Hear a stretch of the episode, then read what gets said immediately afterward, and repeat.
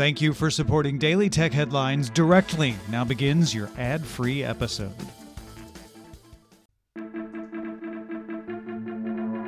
These are the Daily Tech headlines for Wednesday, October 21st, 2020. I'm Tom Merritt.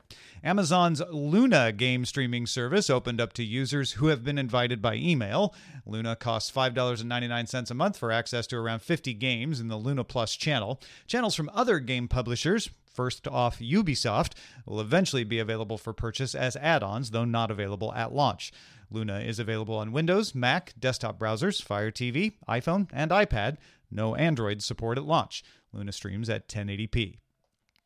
PayPal will let U.S. customers buy, sell, and hold Bitcoin, Ethereum, Bitcoin Cash, and Litecoin.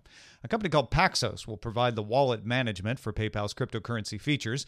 Buying and selling will roll out in the U.S. over the coming month, with the ability to fund purchases with cryptocurrencies coming in early 2021. That means cryptocurrency would be able to be used at 26 million merchants on PayPal. The merchants would receive their payment in local currency after a conversion. Fees will not be charged on conversions until next year. PayPal will expand the features to Venmo and other countries in the first half of 2021. Microsoft began pushing out its Windows 10 October 2020 update. It includes a refreshed start menu with a transparent background to tiles, the addition of the Edge browser tabs to Alt Tab, and the ability to set monitor refresh rates in the Windows 10 settings panel. This is also the update that officially bundles the Chromium based version of Microsoft's Edge browser.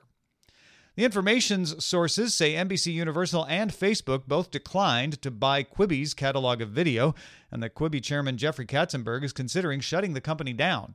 Quibi just launched apps for Apple TV, Android TV, and Fire TV.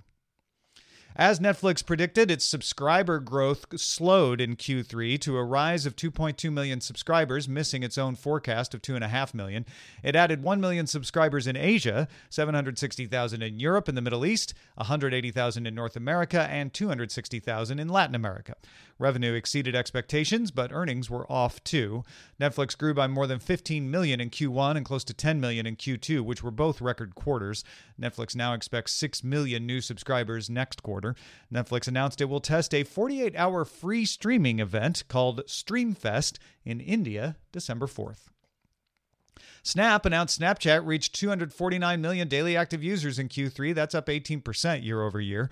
Revenue ended with a net loss lower than last year and positive adjusted earnings. Daily time spent on Snapchat original video rose 50% year over year. Snap expects to reach 257 million daily active users in Q4 with a rise in revenue year over year of 47 to 50%.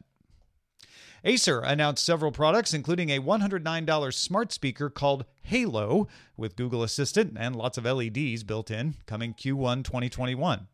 The 14 inch Acer Swift 3X laptop includes Intel's Iris Z Max discrete graphics card alongside an 11th gen Core i7, starting at $900 in December.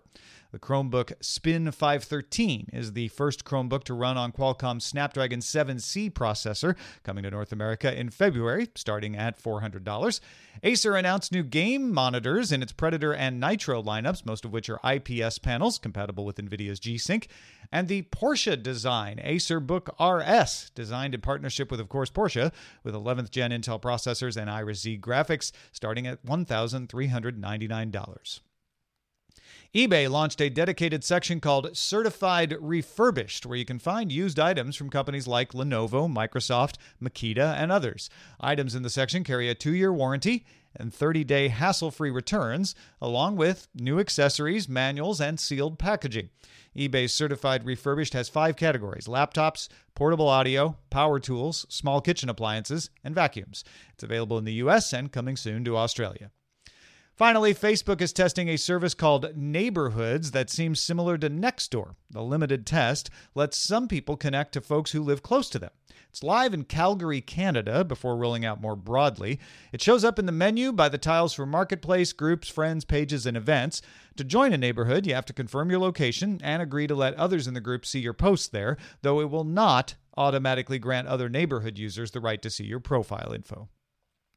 For more discussion of the tech news of the day, subscribe to dailytechnewsshow.com. You can find show notes and links to all the headlines there as well. Thanks for listening. We'll talk to you next time.